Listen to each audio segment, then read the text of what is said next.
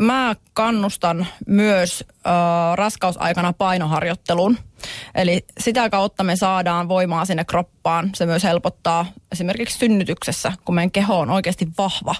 Eli en tarkoita nyt sitä, että mennään istumaan laitteisiin ja tehdään siellä jotain lehtiä lukien, vaan ihan kunnollisia punttitreenejä, jossa tulee hiki, mutta ei tarvi olla mitään tietenkään överiurheilua siinä vaiheessa, kun ollaan raskaana. Eli tietenkään ei saa samalla tavalla revittää sinne äärirajoille. Sitä on mahdollista harrastaa niin, että joka ikinen liike, minkä sä teet, sä teet istuen. Ja sä teet just siihen niin kun, mm, toistomäärään, mikä kehossa tuntuu hyvältä.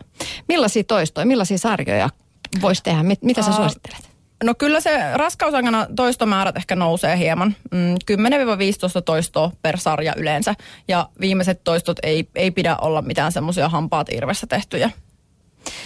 Tosiaan sun kirjan nimi on Reipas, ras, rakas raskaus. Loppuraskaus on aika, jolloin ei nyt ehkä aina ihan niin reipas olo ole, eikä ehkä niin rakaskaan. Tai aika kultaa kyllä toki muistot sitten muutaman vuoden päästä. Miten sä Kaisa Jaakkola muistelet omaa ras, tota, loppuraskauttasi? Oikein kuule lämmöllä. Siis se oli mun ihan ylivoimainen suosikki näistä kaikista kolmanneksista.